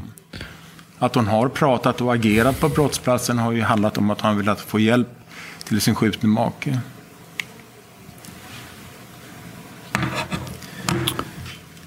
När polis kommer till platsen efter några minuter så sa det sig Stig Engström eh, sluta upp, eh, eller inte fortsätta sina eh, upplivningsförsök eller hjälpa till att försöka rädda Olof Palme. Så det Peterson gør, det er, at han gennemgår øh, mere eller mindre slavisk. de øh, indholdet i de forhør, der er blevet afholdt med Engstrøm, og den øh, samlede beretning, som Engstrøm efterhånden øh, med en vurderende bemærkning konstrueret om, hvad han foretog sig efter mordet øh, og peger i retning af nu, at øh, der ikke øh, er støtte for den øh, påstand, Engstrøm selv fremsatte om, at han havde ledt de øh, politibetjente, der kom frem til gerningsstedet, ledt dem i retning af gerningsmanden. At der ikke er støtte for andre vidner til, at det var det, han gjorde. Og, og, og det er også en, en kendt sag. Altså, Stig Engstrøm er jo blevet afhørt mange gange af, af politiet. Øh, faktisk allerede dagen, dagen efter mordet er han blevet afhørt første gang. Og Undskyld, og han, øh, han har jo varieret sine øh, vidneudsagn, øh, forklaringer øh, mange gange. Og så der er ingen tvivl om, at han er utroværdig øh, som en øh, i helvede, øh, Stigingstrøm, når man læser hans... Øh, men, men fra det og til, at han har og drage den konklusion, at han har mødt Olof Palme. Der, der er altså livligt skridt. Der mangler de stadig øh, noget, synes jeg. Ja, altså det er det, er det hele taget, øh, ja, hvis, hvis jeg skal bruge et, et lidt højstemt ord, så relativt surrealistisk, hvis, hvis det Christa Petersen han, han er i gang med nu, det er at oprulle hele Stig Engstrøms øh, modsatrettet, fantasifulde, øh, næsten øh, mytomaniske gengivelse af, hvad han foretøver sig øh, den aften, Olof Palme blev myrdet, og så derudfra kommer frem til den konklusion, at derfor må Stig Engstrøm være Olof Palmes morder det er, øh, det er simpelthen surrealistisk. Jeg har ikke andre ord for det. Og, og, ind, og indtil videre, det ved jeg ikke faktisk, om det skete under nyhederne. De har jo sagt, at de kan ikke placere noget våben i hænderne på øh, Stig Engstrøm. Øh, de har ikke fundet noget våben, som på nogen måde kan øh, matches til, til Stig Engstrøm. Der snakker om, at han havde en ven, der var våbensamler, øh, og det er nogle nye oplevelser, kommet frem. Man har renset hjemme hos våbensamleren, og man, det eneste, man har fundet, det er et våben, der har samme kaliber, men altså igen, det er jo igen langt fra øh, noget bevis for noget som helst. Ja, der var flere, flere hundrede licenserede eksemplarer. Altså for, der var flere hundrede personer i bare i Stockholms len, Stockholms amt, mm. der havde tilladelse til at have en våben, et våben af samme type, som Palme blev myrdet med. Så øh, det, det er igen ikke det stærkeste bevis, må man sige. Byggbaracken invid eh, Tunnelgatans södra eh, sida. Så ingen har sett honom gå här heller tillbaka från brottsplatsen. Og jeg vil bare lige øh, gentage, mens at øh, Christa Pettersson øh, fremlægger sin sag, og man skal igen huske, han er jo anklager øh, frem for alt. Så er man velkommen til at skrive ind til os på øh, 1424 og start øh, sms'en med R4 og så et mellemrum. Øhm, så får vi sms'en, og så skal vi nok svare på, øh, hvis der kommer nogle, øh, nogle spændende spørgsmål. med at prata med andre vittnen på platsen. Och Engström hör ett vittne som pratar med polisen och att det vittnet skulle ha lämnat signalement som stämde, stämde överens med hur Stig Engström var klädd. Øh, Peter Peterson redegør for den omstændighed, at grunden til, at Engstrøm i sin tid henvendte sig til politiet, det var, fordi han blev gjort bekendt med nogle af de signalementer, der florerede om gerningsmanden. Og Engstrøm kunne så godt se, at der kunne være en overfladisk lighed mellem det signalement og Engstrøm selv. Så derfor så, så følte han sig kaldet til at henvende sig til politiet for at, at videregive sine oplysninger. Men polismannen var inte, inte intresserad av Stig Engströms uppgifter.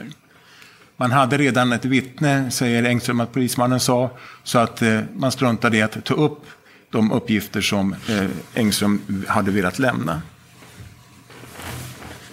Även om det var kaotiskt på platsen och, och jobbet så kan, har vi konstaterat att det finns inte någon person, ingen polisman, inget vittne, ingen annan som har omtalat när man sett Engström framme hos någon polis efter eh, dådet og definitivt ikke agerer ja, på det sæt. Kommenter gerne på det, Anders. Ja, altså det, det Christa Peterson siger nu, det er, at han hævder, at uh, der ikke er nogen af de tilstedeværende politifolk, eller nogen af de tilstedeværende vidner, uh, der skulle have set Stig Engstrøm ved, ved gerningsstedet.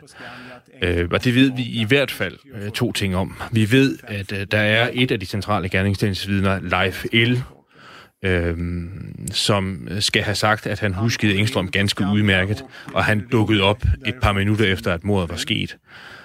Og så synes jeg også, at øh, vi må allerede nu øh, forberede os på, at, øh, at, at vi tilsvarende i, hvis vi skal fortsætte, nu siger jeg, at vi skal fortsætte vores afvisning af Stig Engstrøm som mulig gerningsmand, så må vi holde fast i, at øh, der er rent faktisk et fotografi, et pressefotografi, et af de første pressefotografier, der er taget efter mordet, som viser Stig Engstrøm med stor sikkerhed viser Stig Engstrøm stå i, øh, i den rolle, som jeg synes øh, er den mest sandsynlige for ham øh, i forbindelse med mordet, nemlig som sådan en lidt tilbagetrukken tilskuer til forløbet.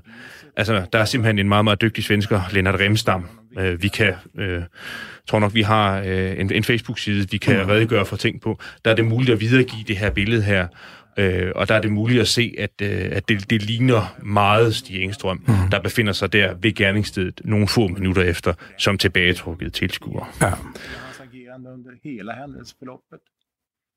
Och dessutom så återkommer jag till hans klädsel som han själv uppgivit med den långa rocken, kepsen eh, och glasögonen och handledsväskan. Nu gennemgår de nogle andre øh, øjenvidner fra dengang. Ja, det er lidt en, en pose blandede bolcher, som Christa Petersen tager frem af vidner. Øh, altså, trofaste lytter af Krimiland. Andre måske vil også være fortrolige med nogle, med, med nogle andre meget, meget centrale gerningsstedsvidner, som vi indtil videre har måttet kigge langt efter. Øh, Inge Im, øh, et af de centrale gerningsvidner, gerningsstedsvidner, som ser forløbet op til mordet fra sin bil. Måske det vigtigste vidne overhovedet. Anders D., en taxachauffør, som sidder i krydset og som også gør nogle jagttagelser både før mordet og også under mordet og efterfølgende er, er også fraværende. Øh, så øh, det, jeg, jeg synes, det er en lidt en pose blandede bolcher, Christa Petersen har, har plukket ud blandt vidnerne, og vi må sige, at vi savner nogle af de, af de lidt tungere navne. Nu kan jeg se, nu kommer der nogle flere i, øh, i Christa Petersens præsentation, hvor blandt andet Anders D. indgår. Det er jo et af vores yndlingsvidner. Ja. Med svarta indslag, og at han har haft, øh, gärningsmannen hade øh, en huvudbonad. Hvad er et hovedbonad? Altså, det er jo hoved, hovedbeklædning. Okay, ikke andet end det. Nej, det, det, det betyder en eller anden form for hovedbeklædning. Udspecificeret. Og så caps, det her det lidt sjove ord, der også går igen, det betyder sådan en, en, en form, en kasket. Altså ikke nødvendigvis sådan en, nu bruger jeg selv et forældet begreb, sådan en baseball-kasket, men også sådan en, en sømandsagtig kasket i, i, i mørkeblå eller sort, som man er til at se med. Ja, og der, og der varierer det jo faktisk lidt. Der er nogen, der siger, at han har en kasket på, men der er også nogen, der siger, at det er, en, det er en simpelthen en strikket hue, Ja. øh, som morderen har på. Og de omstændigheder, det gengiver nu, de er jo så for så vis også, også korrekte, at, øh, at hvis man ser et billede af, hvordan Stig Engstrøm skulle have været klædt, klædt den aften, hvor Palme blev myrdet, så, så var han klædt i sådan en lidt svær, lang øh, overfrakke, og havde en eller anden form for hovedbeklædning på, formentlig i sådan en, en kasket af den type, jeg nævnte før. Og så den her meget omtalte lille sådan håndledstaske, man kunne bære med, sådan, sådan var han påklædt. Og så havde han sådan nogle, nogle relativt store, firkantede, stålindfattede briller på. Mm. Der er en, der, der faktisk spørger om noget interessant her på sms'en. Uh, Anders, hvad, hvad kommer det til at betyde for, for det materiale, der har uh, været brugt? Altså, kan vi regne med, at fordi af alt det materiale, der er om palmemor, der kender vi måske kun 5%. Der er rigtig meget, der er, er hemmeligt uh, for offentligheden. Får det her nogen betydning for, for det materiale? Ja, det vil jeg tro. I tidligt i præsentationen uh, redegjorde Petersen og Melander for, at uh, i forbindelse med det arbejde, der er gjort de sidste 4-5 år, uh, er der er, er sådan som jeg forstod det, hele materialet blevet digitaliseret. Og det er jeg fuldstændig sikker på, det er de, det er de jo blevet af hensyn til, til interessen efterfølgende. Af arkivhensyn, men også af hensyn til offentligheden. Sådan så det bliver nemt at give folk mulighed for at få indblik i materialet. Og, og det vil så formentlig jo nok være sådan, at det vil være det, øh, det svenske arkivvæsen, der vil sørge for at, at tilgængeliggøre det digitalt på en eller anden måde. Vi, vi skal lige understrege, at vi er jo ikke, vi er ikke, vi er ikke bekendt med endnu, hvilke konsekvenser det vil få. Om det vil få den konsekvens, at alt materialet bliver tilgængeligt, eller, eller hvad det er, der kommer til at ske. faller ner mot marken och den personen påstår jag är Olof Palme. Nu gennemgår de vidnet Lars J. Lars J. er interessant, fordi han, er, han står inde i den sidegade, som morderen flygter op af, og han er den eneste, der står inde i den gade. Så han er et vigtigt punkt i forhold til morderens flugtrute. Ja. Uh, han kan forbinde uh, morderen uh, til, til nogle andre vidner, der, der ser morderen senere. Og så nu kommer der et uh, kort. Det var du meget interesseret i, kunne se, Anders. Ja, det er jeg meget interesseret i, fordi øh, det, det er en skitse, som er kendt den dag i dag øh, øh over gerningsstedet. Og det, jeg kan se, der er interessant i forbindelse med Christa Petersons præsentation, det må jeg tilgå, tilstå. Jeg er så nysgerrig, så jeg kan se, der er noget, der er streget ud i, øh, i den skitse, som i hvert fald har kunnet læses tidligere. Så det er et godt spørgsmål, hvad er for noget information, der er fravalgt i forbindelse med præsentationen. Men det, der skitseres på, på, på den her, øh, det her oversigtsbillede, det er gerningsmandens øh, flugtvej. Der var faktisk en lille, en lille sjov øh, oplysning her. Det er ikke så meget med det, som Christa Petersen fremlægger nu, men det er, vi har jo sagt, at det er den største politi-efterforskning, som man nok har set i verdenshistorien. Øh, 788 forskellige våben er blevet prøveskudt, for at se, om man kunne finde et match til de kugler, der er blevet fundet. 788 våben. Ja, og det er formentlig, fordi man har gået metodisk til værk på værk på et tidspunkt, og så alle dem, der var licenserede indehaver af et våben, har været kaldt ind og måtte aflevere deres våben og fået det prøveskudt. Så det er resultatet, omfanget af det. La han märke till och har han vidhållit säkert det att den springande mannen hade en keps på sig. Och eh, Vi venter stadig på et, øh, for det endelige stød. Han skal have nogle dybere stød ind, øh, Christa Pedersen. Øh, indtil videre står vi med korslagt arm. Ja, det synes jeg godt, man kan sige også. Øh, jeg synes også, at øh, jeg kan godt spore, at øh, det Christa Petersen han er i gang med nu, og det, sådan vil det selvfølgelig også være, når man skal nå frem til et punktum, som det er, at han er i gang med at filtrere noget ud fra materialet, som, som taler for øh, hans sag, som taler for... Øh, øh, for øh, Stig Skandiamanden. Og det er den taktik, der bliver valgt nu fra Christa Petersons side. Det, det gælder øh, sit af gerningsmandens påklædning. När han har kommit upp till krönet på trappan vid Tunnelgatan så vänder han sig om och tittar neråt. Ja, altså vi sidder stadig og, og ser øh, pressemødet her, og jeg kan bare lige sige til nye lytter, at øh, den svenske chefanklager for, for Palme efterforskning, de har altså udpeget Stig Ingstrøm, øh, Skandiamanden, som øh, Palmes morder, men fordi at han er død, så vil de ikke rejse tiltale, og de vil at gennemgå sådan øh, ja, sagen, altså hvordan de ville øh, lægge sagen an. Og indtil videre, så er de altså ikke kommet med noget nyt. De er ikke kommet med noget, vi ikke vidste i forvejen. Altså os, der har beskæftiget os med, med palmemord, og vi er meget skeptiske. De har øh, forklaret, at de ikke har, kunne, de har ikke fundet noget våben. De har ikke kunne knytte noget våben til, til Stig Engstrøm.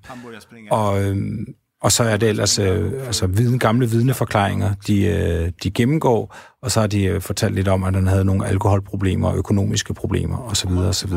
Men øh, jeg står sammen med Anders Aarhus, og vi er, vi er faktisk en lille smule chok over, at det er det, som øh, Palme efterforskning øh, de fremlægger indtil videre. Ja. Tunnelgatan, Luntmakargatan. En man iklädd en blå täckjacka. Av de signaleringsuppgifter eh, som han lämnar under förhör så menar jag att man kan hålla för visst at det er Jepson, han beskriver, og som han har sett. Den detalje, som Christa Petersen gennemgår nu, som uomtvisteligt er interessant i forhold til Stig Engstrøm, det er, at i et tidligt stadium, hvor der ikke var så mange oplysninger, der var offentligt kendt om mordet, så øh, er det korrekt, at Stig Engstrøm kunne genkende et gerningsstedsvidne. Altså, de var to personer, så at sige, der kunne knytte hinanden til gerningsstedet. Øhm, fordi Stig Engstrøm kunne udpege øh, blandt nogle billeder af gerningsstedsvidner, så kunne han udpege gerningsstedsvidnet Lars J., som vi har talt om før, mm. som befinder sig i Tunnelgatan, den her smøge, hvor morderen flygtede op af. Ham, ham kunne Stig Engstrøm identificere, og dermed så kunne han jo så også øh, på sin vis blive knyttet til, øh, til, at han var til stede ved gerningsstedet. Og hvornår, øh, kan du tilfældigvis huske, hvornår gør han det? Det gør han måske allerede i det første afhøring øh, dagen efter mordet. Ja, det er jo så lidt underligt, fordi det, det er faktisk ikke dokumenteret i vidneprotokollerne med Stig Engstrøm, at, at det kunne foretages. Det er rent faktisk kun en oplysning, vi har i videregivet form. Det fremgår ikke i vidneprotokollerne, det vi lige redegjorde for nu. En særskilt efterforskningsstil, som ikke er tilgængelig. Eh, och det här är en, en viktig uppgift menar jag. Som tidigare gått igenom så har ju Lisbeth Palme aldrig omtalat att hon har pratat med någon civil man. Och ingen annan har ju sett honom på øh, brottspladsen. Og øh, intet pressemøde og ingen, ingen PowerPoint-præsentation uden en lille fodfejl. Og de to øh, ældre herrer, hvis jeg skal være en lille smule vittig, ja, de to ældre herrer på omkring de 60, som sidder og præsenterer nu, sidder og beskriver indholdet af øh, øh, et, øh, hvad hedder det, et slide, som vi ikke ser lige nu. Så det er lidt ærgerligt. Ja, de, de, de er simpelthen... Øh, de har jo lidt rundt i... Øh, men det alle, der har gået i skole og har haft en underviser, ved, at øh, det sker for ældre mennesker. Det kan ske for selv den bedste. Det er bare lidt en skam, fordi det vanskeliggør vores arbejde med øh, sådan at, at simultant tolke og oplyse om, hvad der rent faktisk foregår. på Sveavägens västra sida, alltså på andra sidan Sveavägen och gör de här iakttagelserna. Då menar jag att den uppgiften är inte tro, trolig eller ens sannolikt eftersom eh, enligt hans egna uppgifter så måste ju eh, de unga personerna ha kommit fram och bilar är parkerade på Sveavägen som blockerar sikten in längs Tunnelgatan.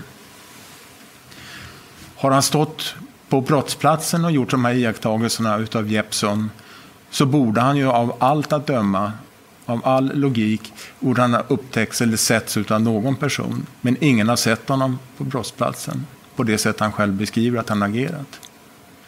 Utan den enda rimliga förklaringen, menar jag, till att han har sett Jeppson det är ju att han är den personen som står eh, uppe på trappkrönet, tittar ner och då ser Jeppson i korsningen. En meget interessant konklusion, Christa Petersen videregiver nu, fordi ja. han hævder, at øh, Øh, vi ved, at øh, da gerningsmanden flygtede, så flygtede han jo ind af en smøge, og så flygtede han, flygtede han op ad en trappe til sådan en forhøjning i landskabet. Og der er en del, der tyder på, at, at da gerningsmanden nåede op til toppen af trappen, så vendte han sig kort om og kiggede tilbage mod gerningsstedet. Og det Christa Petersen hævder nu, det er, at det er i den forbindelse, at Stig Engstrøm, Skandiamanden, kan have set Lars Jepson stå inde på tunnelgarteren. Altså det vidne, han kan have set ham, det kan være i den forbindelse, han har set ham, så det er derfor, han kan identificere ham. Og det, det virker som, at det er... Altså, han har sagt, det er en meget vigtig oplysning, det her, øh, siger tro at han ljuger i de förhören som har hållits med polisen. Og, og så siger han, at, øh, at man kun kan tro, at Skandiamanden, han lyver i, i afhøringerne, og det, det er jo ganske rigtigt, det gør han. Øhm, men der er jo mange, der har beskrevet ham som en fantast. Øh, folk, der har mødt ham, øh, og journalister har mødt ham, har jo sagt, at han er en, en fantast af en art men de har ikke fået indtryk af, at han på nogen måde kunne være øh, Olof Palmes morder. Og Anders, inden du får lov til at sige noget, så skal jeg faktisk gøre plads til, øh, vi skal lige have fem minutters øh, nyheder. Klokken er, er 10.30, men vi er tilbage om fem minutter, og så følger vi altså lige øh, op til klokken 11 stadig det her pressemøde, og vi håber selvfølgelig, der kommer noget mere. Lytter til Krimiland med mig, Anders Christiansen. Jeg ikke for det heller, men øh, det næste ja, velkommen uh, tilbage. Det er stadig uh, mig, Anders Christiansen, og så Anders Aarhus, der er her i, i studiet, og vi gennemgår det her pressemøde, der er i gang i øjeblikket i, i Sverige, hvor at chefanklager Christa Petersen, han har valgt at udpege uh, Skandiamanden Stig Engstrøm som uh, Olof Palmes morder. Skandiamanden, han døde tilbage i øh, 2000. Han begik øh, selvmord. Men, øh, så de rejser ikke nogen, øh, nogen sag, men de er overvist om, at det er ham, der har myrdet Olof Palme. Og de øh, har overraskende nok ikke indtil videre fremlagt noget nyt.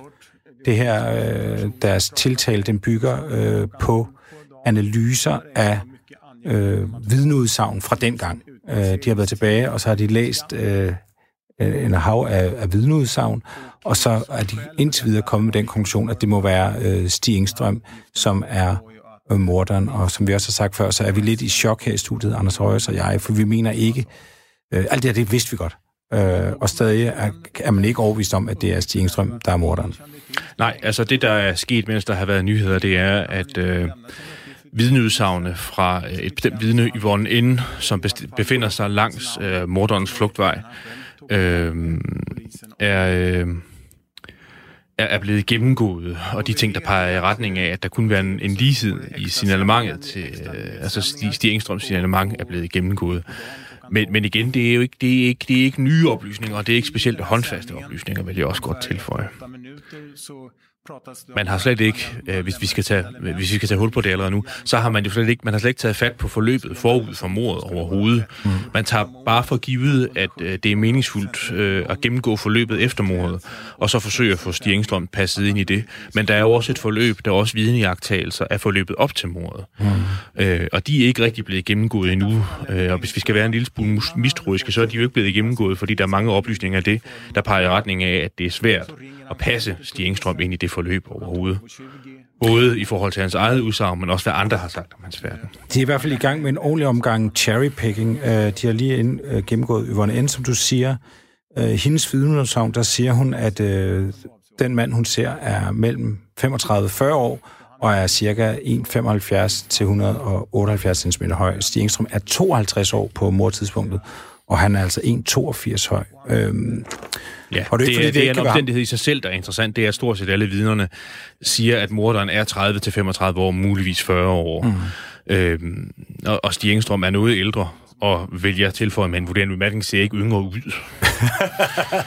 nej, nej, nej, nej. Han er, han, han, er, han, er, han, er, han er kraftig på overkroppen, har et, et stort rundt hoved. Mm. Og, og det vidnerne siger, det er, det er en, en atletisk øh, bygget mand i, i 30'erne, øh, som de ser. Ja resa sig inför resa utan han kontaktar istället eh, Svenska Dagbladet. De skickar ut en reporter och en fotograf och eh, de, de eh, kommer hem till Engström i hans fastighet, eh, fotar honom eh, vid köksbordet och man skriver en artikel om de iakttagelser han har gjort. Gennemgår eh, øh, Stig Engstrøms sådan, hvad skal vi kalde det, øh, forskellige måder at, at, at bringe sig i fokus i forbindelse med efterforskningsarbejdet øh, nu. Altså man gennemgår, at han selv henvendte sig til politiet for øh, at blive afhørt. Man gennemgår nogle af de øh, pressekontakter, som Stig Engstrøm fik sat i værk sådan på egen hånd. Kender ved vide blandt andet, at det lykkedes for Stig Engstrøm øh, at komme i fjernsynet simpelthen, og blive filmet, øh, og, og det, det, det blev vist, hvordan og hvorledes han færdedes fra Skandia-bygningen øh, og hen til gerningsstedet, øh, og han blev egentlig også filmet sådan i flygtende tilstand, i senesat flygtende tilstand. Og det har også altid været en underlig omstændighed ved Skandia, men det er, at, øh, at han udviste den her interesse for selv at komme i centrum efterfølgende.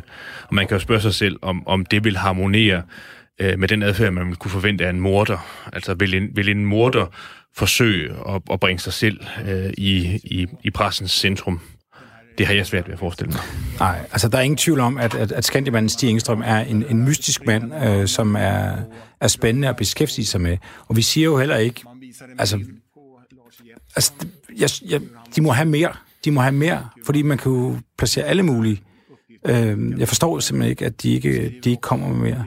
Øh, og så er der jo sådan hele, de har ikke været inde på motivet, og så er der jo, altså sådan rent logisk, hvis han er morderen, hvorfor lader han sig altså tidsudstemple fra arbejdet i, i det tid? Altså, hvis jeg skal myrde en mand, så vil jeg da prøve at og, ja, og i hvert fald ikke altså, tidsstemplet, at øh, jeg går ud af mit arbejde øh, få minutter før, at den her mand, jeg vil myrde, øh, bliver bliver myrdet. Ja, men altså, det er skidt i effekt, selvfølgelig. I, ja, selvfølgelig, men i praksis, så kontrafaktisk set, så vil det jo have været mere nærliggende for, for Stig Engstrøm at forlade Skandia-bygningen på en eller anden måde. Det var jo en stor bygning med mange døre. Altså finde en eller anden måde at komme ud, uden at blive registreret. Og så efter mordet, så søge tilflugt til, øh, ved kontor, øh, på kontoret igen ved skrivebordet. Og så selvfølgelig altid vil du så i den forbindelse kunne hæve det, at jeg har bare siddet på min arbejdsplads, mens mm-hmm. alt det her er sket. Foretog sig inte. Och också nästa dag så höll man ett förhör med honom. Det framgår inte av förhörsprotokollet om det. Nej, det var sjovt. Det er det forhør, jeg sidder og læser nu. Der er et, øh, en, den du sagde, der er sådan en sammenfatning af en, en samtale med Stig Engstrøm dagen efter mordet, og, og det svenske politi og anklageren her ved simpelthen ikke i dag, om det er foretaget via telefon, eller hvordan det er, det er foretaget. Altså det er lidt tilbage til det, øh, du har været inde på mange gange, Anders Aarhus, det er, at øh, politiarbejdet øh, i forbindelse med mordet i starten har været rigtig dårligt. Ja, og det er også det, som Peterson gennemgår nu. Der gennemgår han, at politiet den 5. april holdte en rekonstruktion ved gerningsstedet øh, med, med et stort antal vidner. Og, og i den gruppe indgik Engstrøm ikke. Og der må vi jo så uh, referere det faktum, at det, der formentlig ligger til grund for det, det er jo, at den første efterforskningsleder jo mente, uh, at Stig Engstrøm var sådan en fabulerende fantast. Altså det vil sige, at, at hans udsagn var ikke af nogen værdi i forhold til efterforskningen. Nej. Og det synes jeg godt, vi kan, vi kan tilføje ganske neutralt, at det er også nyt. Det er nyt, at der sidder repræsentanter for efterforskningen og anklagersiden og behandler Engstrøm på den måde, som han bliver behandlet på. Mm. Altså skiftende efterforskningsledere fra Hans Holmier over Ulf Karlsson, over Hans Ølvebro, altså de første 10 år, mente, at Stig Engstrøm ikke var øh, noget brugbart vidne i forhold til mordet på Olof Palme. Hans udsagn var af for tvivlsom karakter til, at det kunne bruges ja. til noget. Nå, nu, nu, nu ser vi, vi klippet. Ej, det er genialt. Nu ser man der sker det, at Skandiamanden, han øh, kan ikke være med til den re- rekonstruktion af mordet, som politiet vil lave, og det bliver han faktisk lidt smule fornærmet over. Øh, og så derfor får han faktisk optaget, indspillet sin egen øh, i, i et uh, tv-program, hvor han rekonstruerer hans oplevelse af, af mordet, og den viser de nu, og nu ser man ham løbe. Ja, det, det er meget, meget øh, på mange måder. Det kan jeg godt forstå, hvis der er mange mennesker, der, der, der tager sig sådan et stort indtryk af det, og ser en, en mand i, øh, i samme påklædning løbe hurtigt ind ad tunnelgatan, at øh, lave en eller anden form for forbindelse fra det mentale billede, og så til mordet på Olof Palme. Men det skal man være varsom med. Og, og i forhold til det her med vidnebeskrivelserne, så må man jo også øh, øh tilstå, at når man ser Stig Engstrøm løbe, så løber han faktisk ret hurtigt. Altså, han løber, han løber overraskende stærkt. Ja. I forhold til ja, hans, øh, hans overkrop han og hans hovedform. Præsterer en ret lille sprint. Ja. ja, ja.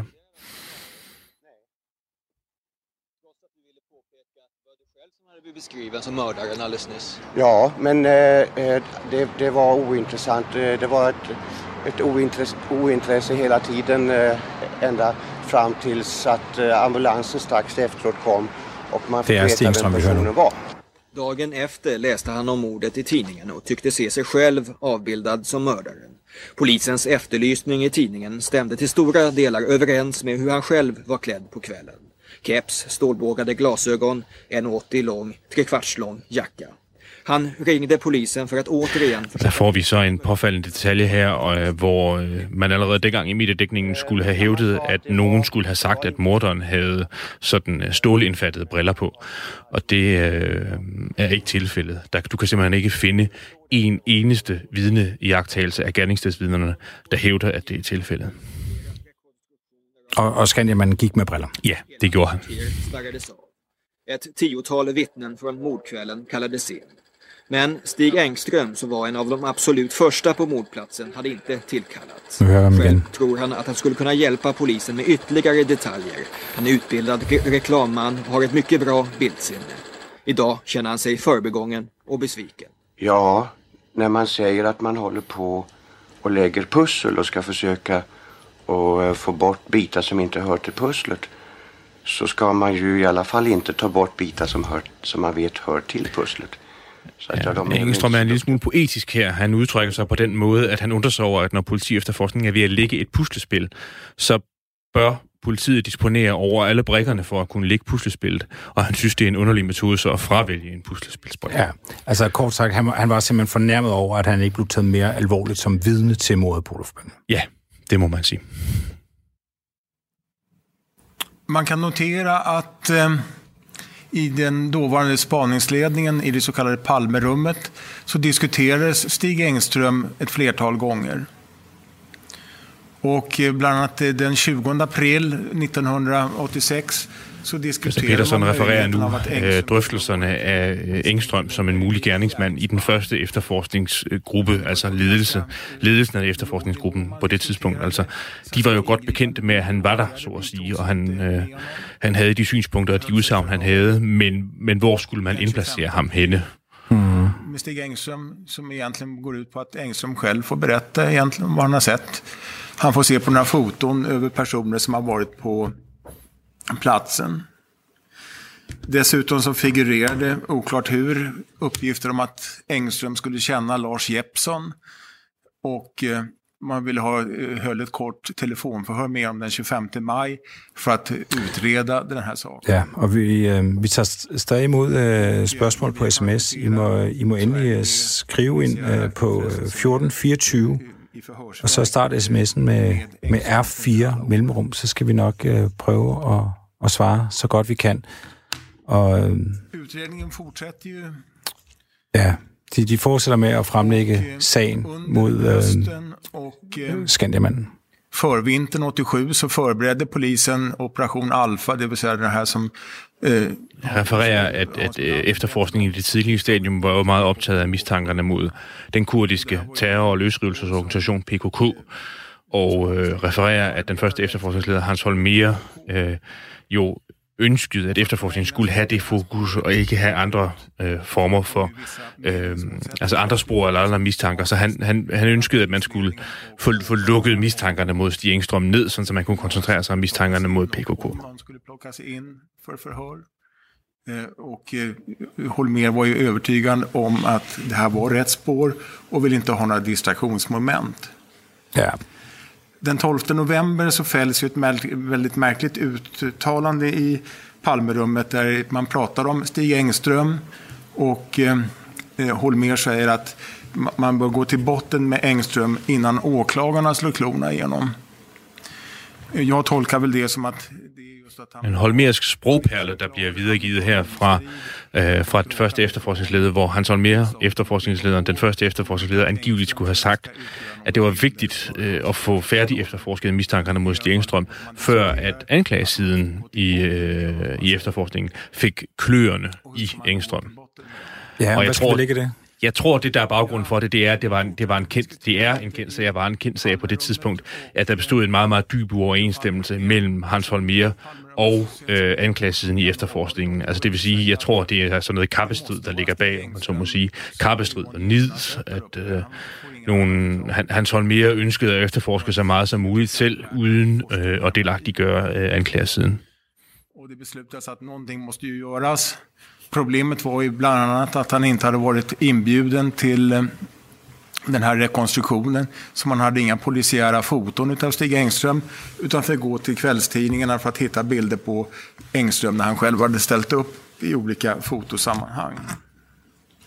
Och tog en av de bilderna och eh, skulle använda för att visa eh, Yvonne Yvonne Jemenen. redegøres nu for, at efterforskningen i januar og februar 1987 øh, nåede frem til det her punktum i forhold til øh, Stig Engstrøm. Øh, Christa Petersen karakteriserer sådan en, en politiprotokol, en politirapport som opseende, altså hvad hedder det, opsigtsvækkende, fordi det indeholder øh, det indhold, at man mente, at man kunne henlægge mistankerne mod Stig Engstrøm og lægge dem, som det hedder, ad acta. Altså det vil sige, man, man tog man, man tog sagerne bort fra den operative virksomhed, og så lagde man dem i, i, op, op på hylden, havde jeg snart sagt, og sagde, det har vi færdigt efterforsket, nu skal vi efterforske noget andet. Mm. Det synes Christa Petersen så her 34 år efter er opsigtsvækkende. Ja. Ja, han giver lidt nogle stikpiller til, til efterforskning øh, historisk set. det finns, ja.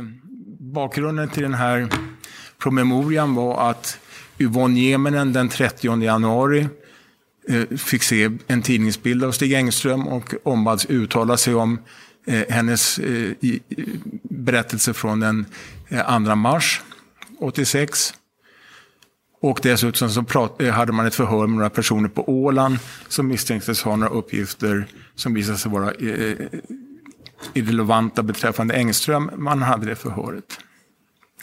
Men inget förhör gjordes eller planerades med Engström utan det blev den här promemorian.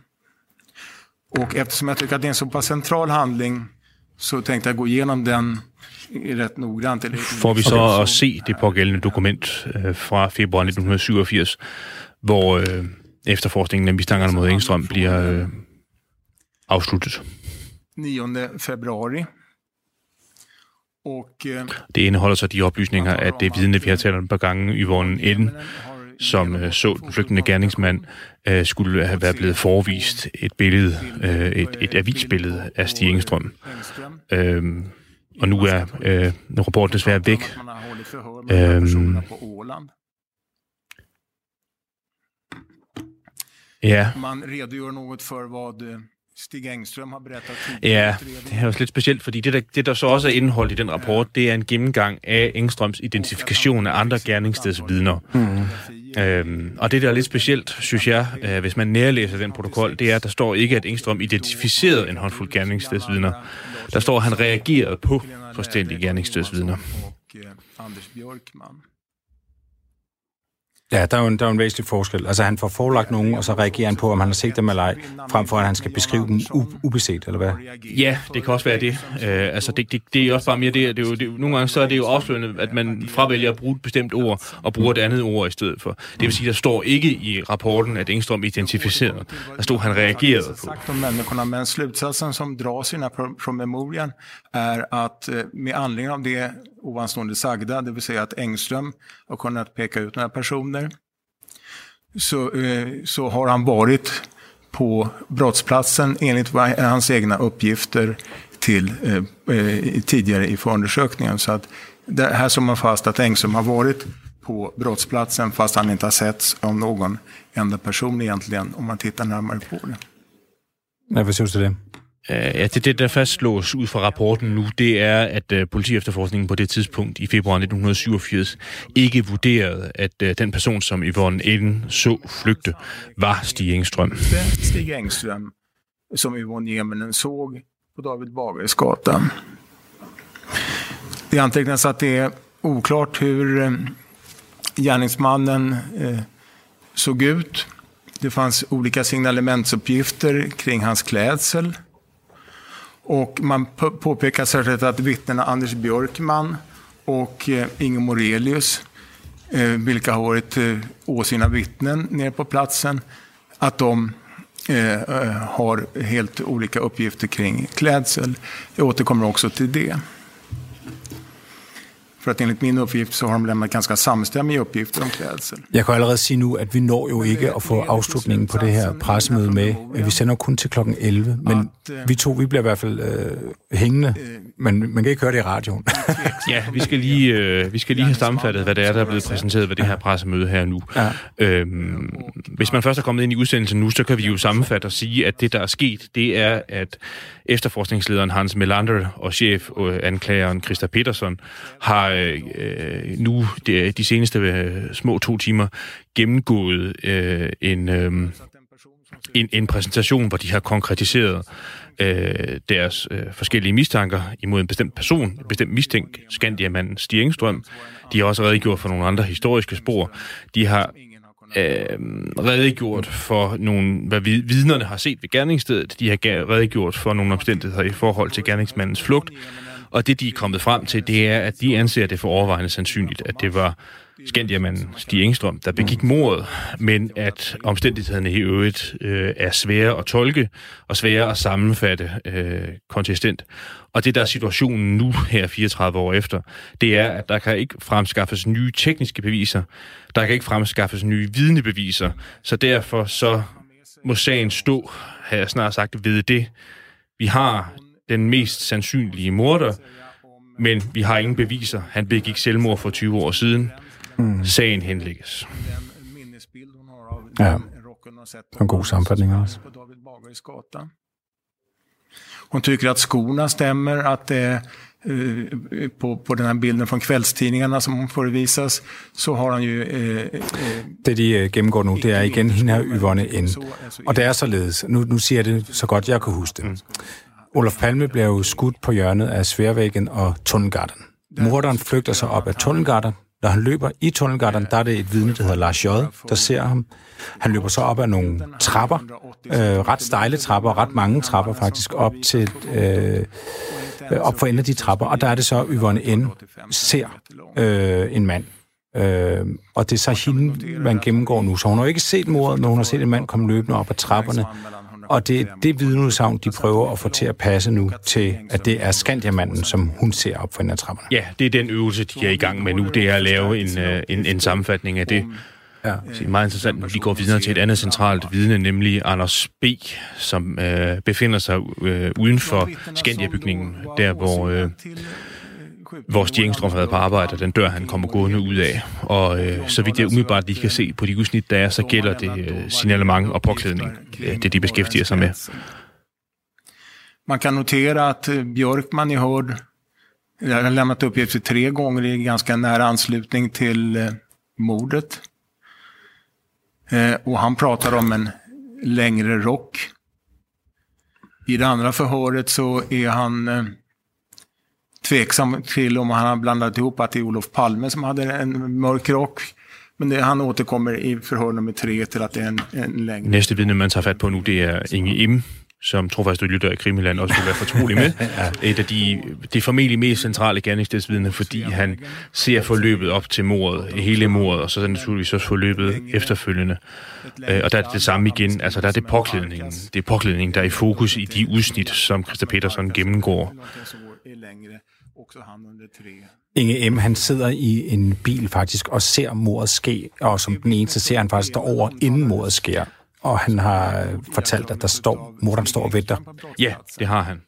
Og det vil jo helt givet være, være en af de omstændigheder ved gennemgangen, i Christa, øh, Christa Pettersson nu har præsenteret, hvor man vil slå ned på, det er, at det er svært at få de oplysninger om Skandiamanden Stig Engstrøms færden før mordet til at præsentere, eller til at, til at hænge sammen med, med de oplysninger, som, øh, som Inge M.